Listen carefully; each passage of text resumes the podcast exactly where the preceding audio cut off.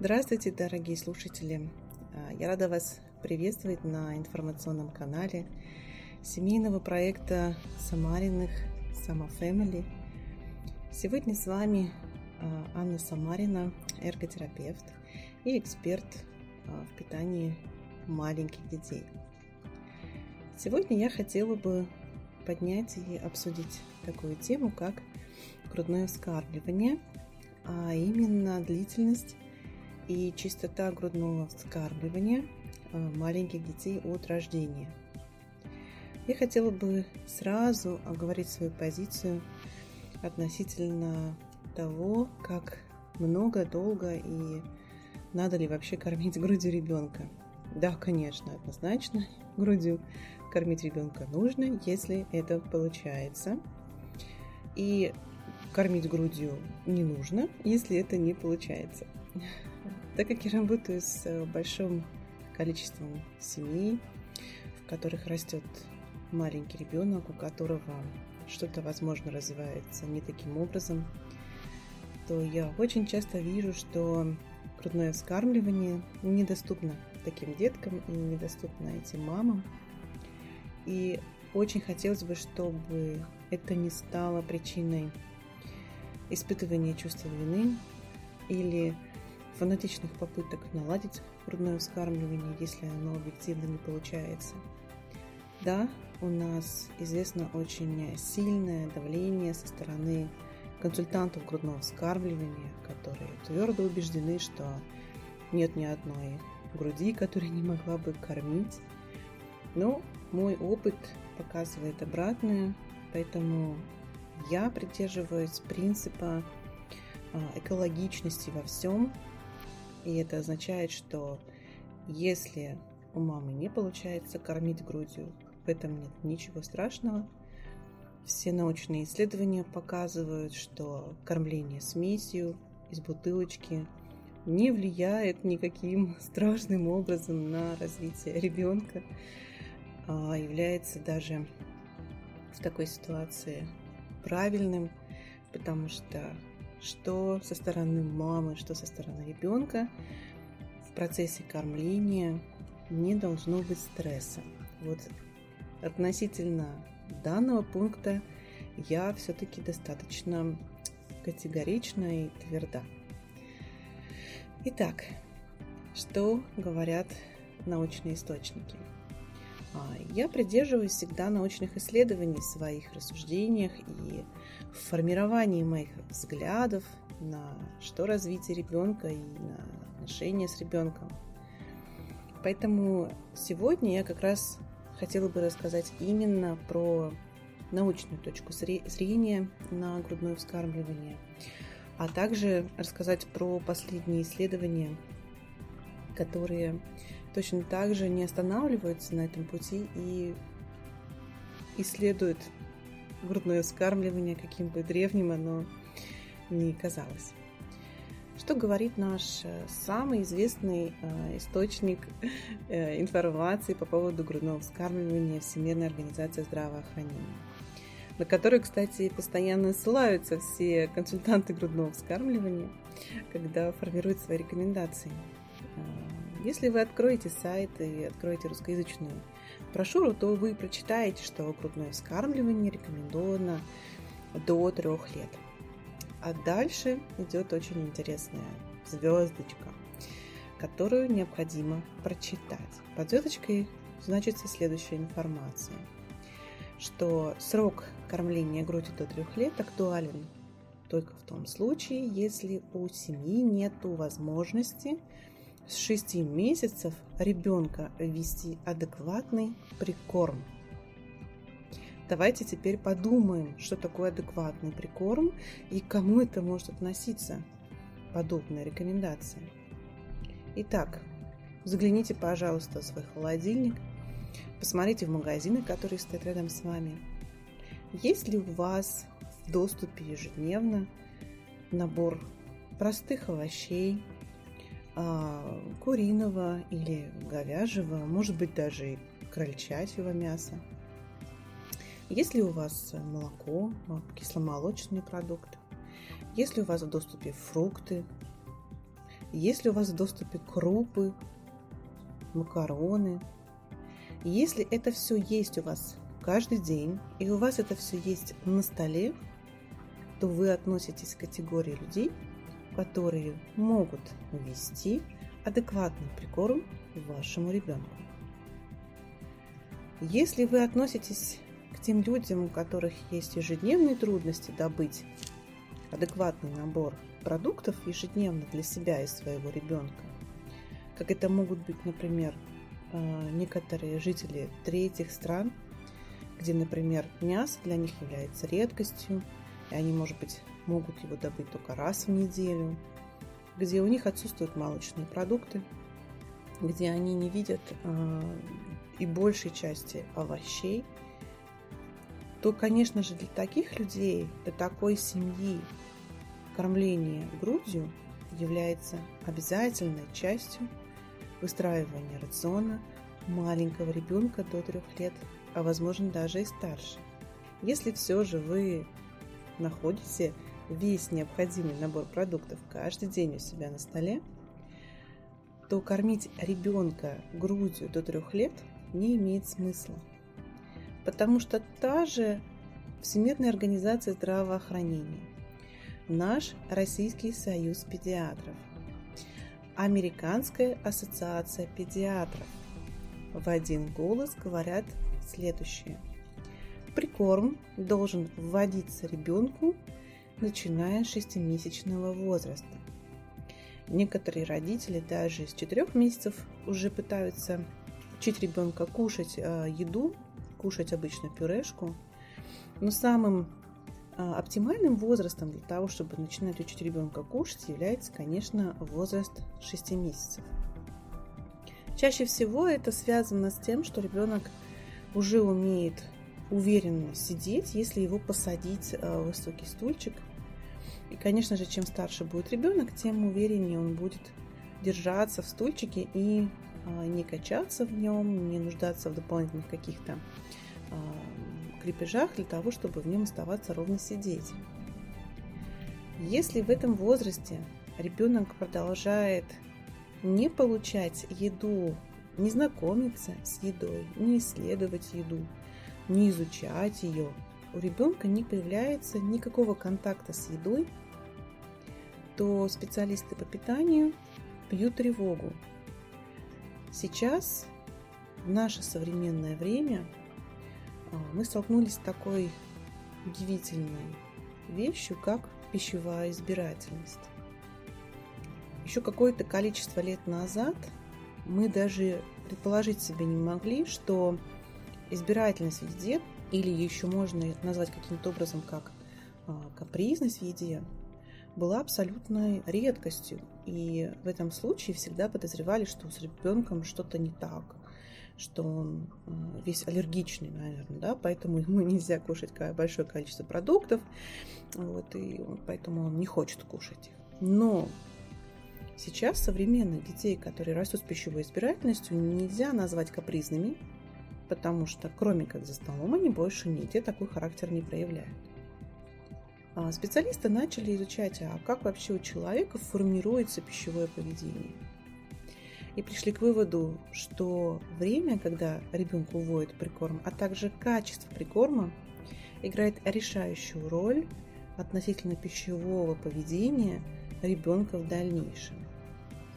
Также это напрямую связывается с тем, научается ли ребенок кушать продукты, а также когда он научится их жевать. Мы знаем, что в период развития ребенка существует много так называемых сенситивных периодов, когда наступает определенный возраст, чувствительный к каким-то навыкам. Например, возраст а, с года до трех является сенситивным для развития речи.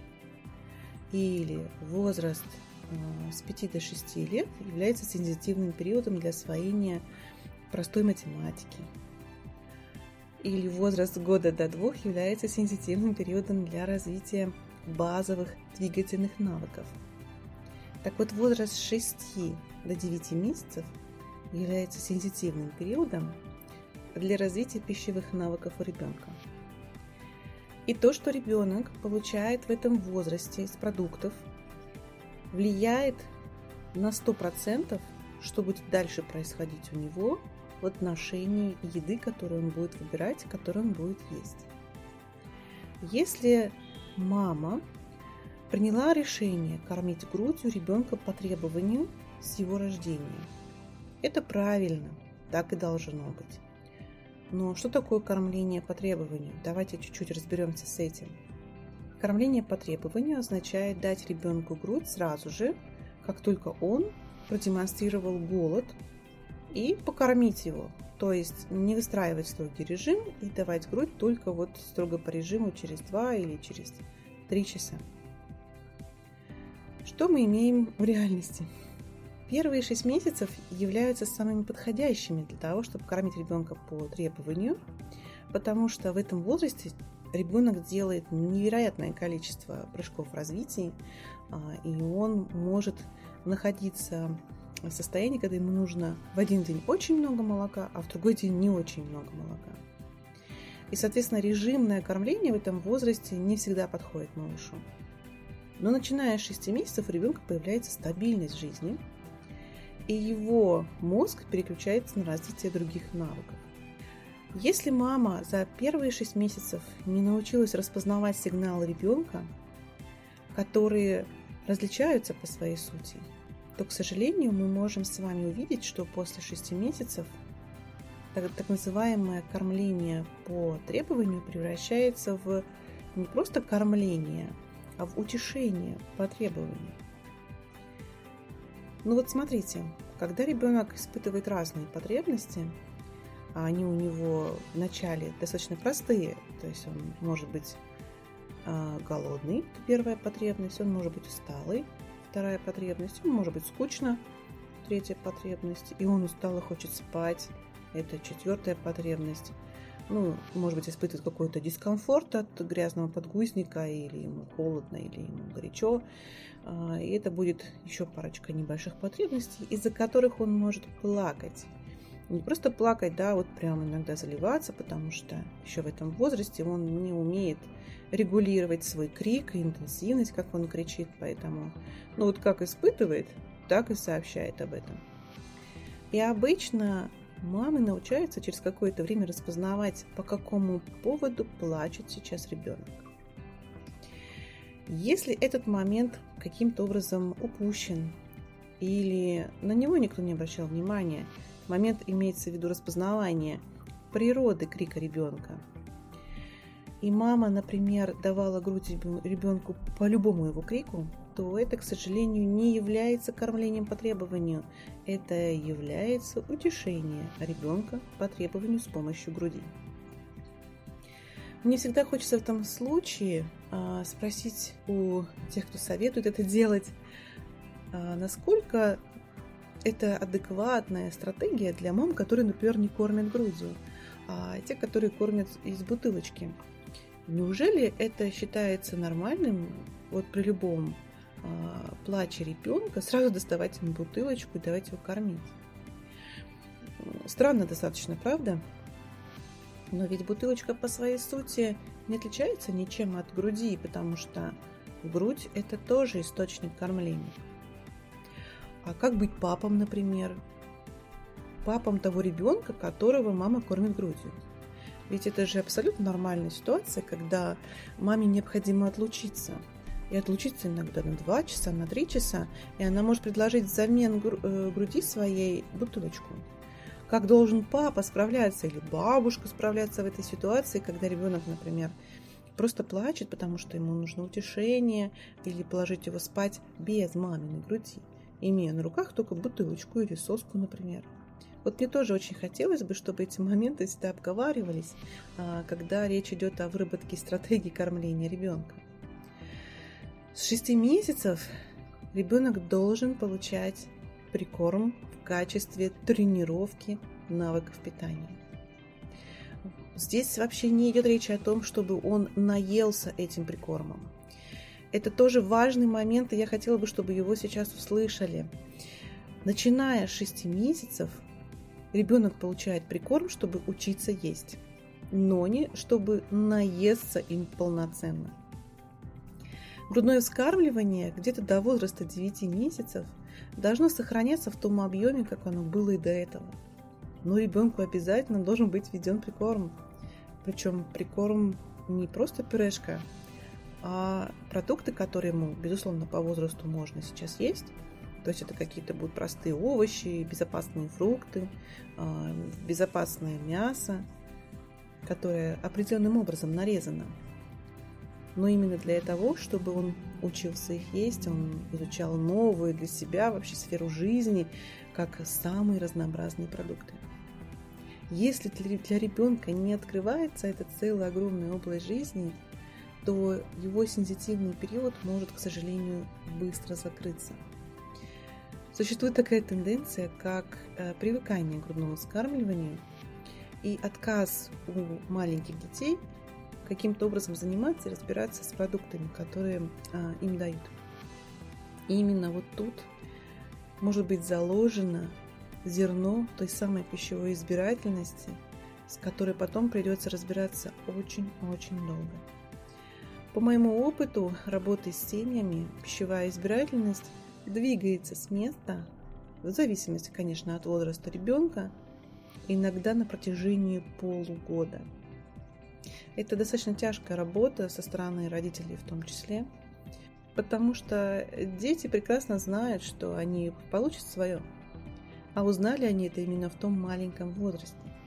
Потому что когда ребенок начинал получать продукты, например, и получал их достаточно поздно, да, то есть там, например, после 9 месяцев, нерегулярно, а, получал что-то такое не очень для него интересное и вкусное, пюрешку, например, которая бесформенная и не шибко на вкус, может быть, приятная была. Он запоминал, что в любом случае, после того, как я вот, вот посижу с этой едой за столом, сделаю вид, что я ее поисследовал, я ее поел, я все равно получу грудь или бутылочку. Я все равно буду сыт вне зависимости от того, получаю я прикорм или нет. Все нормы развития ребенка говорят о том, что начиная с 12 месяцев основная еда, обычная еда, должна стать основным источником питания ребенка. Не грудное молоко и не смесь из бутылки, а обычная еда – Безусловно, она не должна быть так выглядеть, как на тарелке взрослого человека. Она должна быть адаптирована под ребенка. И не должно быть там большого количества ярких э, приправ и каких-то соусов. И это должна быть все-таки еда для ребенка, но именно она должна стать основным источником его питания. Чтобы в год начать кушать основную еду, нужно для этого ребенку целых 6 месяцев тренироваться – и постепенно ребенок должен наращивать свои навыки, наращивать количество той еды, которую он съедает за раз, когда он садится за стол. Это означает, что в возрасте где-то между 10 и 12 месяцами ребенка должны быть минимум два полноценных приема пищи без груди или без бутылочки. И он должен чувствовать себя сытым после этих приемов пищи. Ребенку, чтобы захотеть вообще кушать, надо быть голодным. Да не только ребенку, наверное, да, любому другому взрослому. Надо быть голодным, чтобы интересоваться едой. Для того, чтобы ребенок проголодался, у него должен быть между приемами пищи полуторачасовой перерыв, а иногда даже два часа должно быть между приемами пищи. А как ребенок почувствует голод, если он получает грудь по любому поводу? Не почувствует. Более того, если у родителей заведена привычка всю ночь давать ребенку грудь, и он, например, спит на груди, то интереса утром и даже в обед к еде у ребенка точно не будет, потому что он всю ночь пьет молоко, и оно всю ночь у него находится в желудочке.